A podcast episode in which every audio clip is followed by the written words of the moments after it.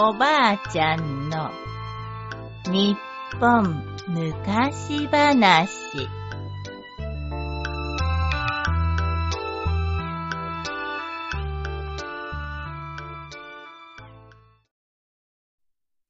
改心した追いはぎ。昔千葉県中部の東金には上総木綿の問屋がたくさんありました。その頃は上総木綿を江戸まで運ぶと大変な儲けがあったそうです。その東金には三代続く商人の宗兵衛という人がいて商売が上手なことで江戸にもその名前が知れ渡っていました。ある日のこと、宗兵衛が江戸で大儲けをして帰ってくると、山田の坂に差し掛かったところで、刀を持った追いはぎが現れたのです。あたりは薄暗くて、人気がなく、助けを求めることもできません。追いはぎは宗兵衛に刀を突きつけて言いました。おい、こら、有金を残らず置いていけ。しかし宗兵衛は名の通った商人だけあって、度胸も座っており、慌てることなく相手の様子を観察しました。よく見ると、追いはぎはまだ若くて、突きつけた刀の先がブルブルと震えています。ははん、こいつ、追いはぎをするのは今日が初めてだな。それなら、宗兵衛は相手に舐められないようにしっかりした口調で、しかし相手を怒らせない程度に腰を低くして言いました。有り金と言いましても、今は仕入れの帰りで一両ほどしか持ち合わせがありません。仕入れた品はありますが、とても素人さんには売りさばけない品です。そこでどうでしょう？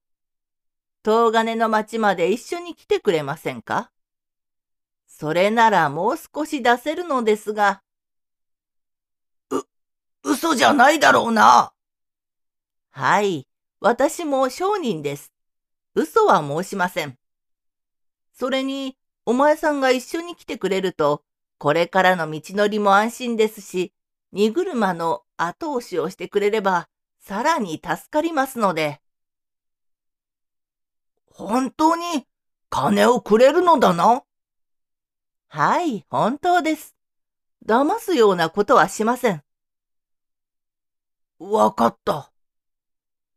こうして話がまとまり、宗兵衛と追いはぎは東金の町へと向かったのです。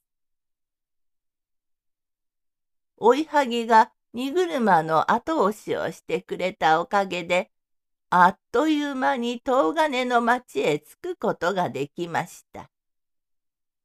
そして自分の店の前まで来た宗兵衛は、大きな声で言いました。おーい今帰ったよあら、お帰りなさい。早かったですね。奥さんやお店の人たちが店から大勢出てきました。それを見て追いはぎの顔色が青くなりました。これだけ大勢が相手ではいくら刀を振り回しても勝てそうにありません。追いはぎが隙を見て逃げ出そうと思っていると、宗兵衛は奥さんに追いはぎを紹介しました。実はな、この人が手伝ってくれたおかげで早く帰って来られたんだ。礼をしたいので奥に入ってもらうよ。そして宗兵衛は追いはぎと奥の部屋に入ると、大事な話があるからと、他の人たちを追い払いました。おどおどするおいはぎに宗兵衛が言いました。まずは、これは約束のお金だ。そう言って追いはぎの前に二両のお金を出しました。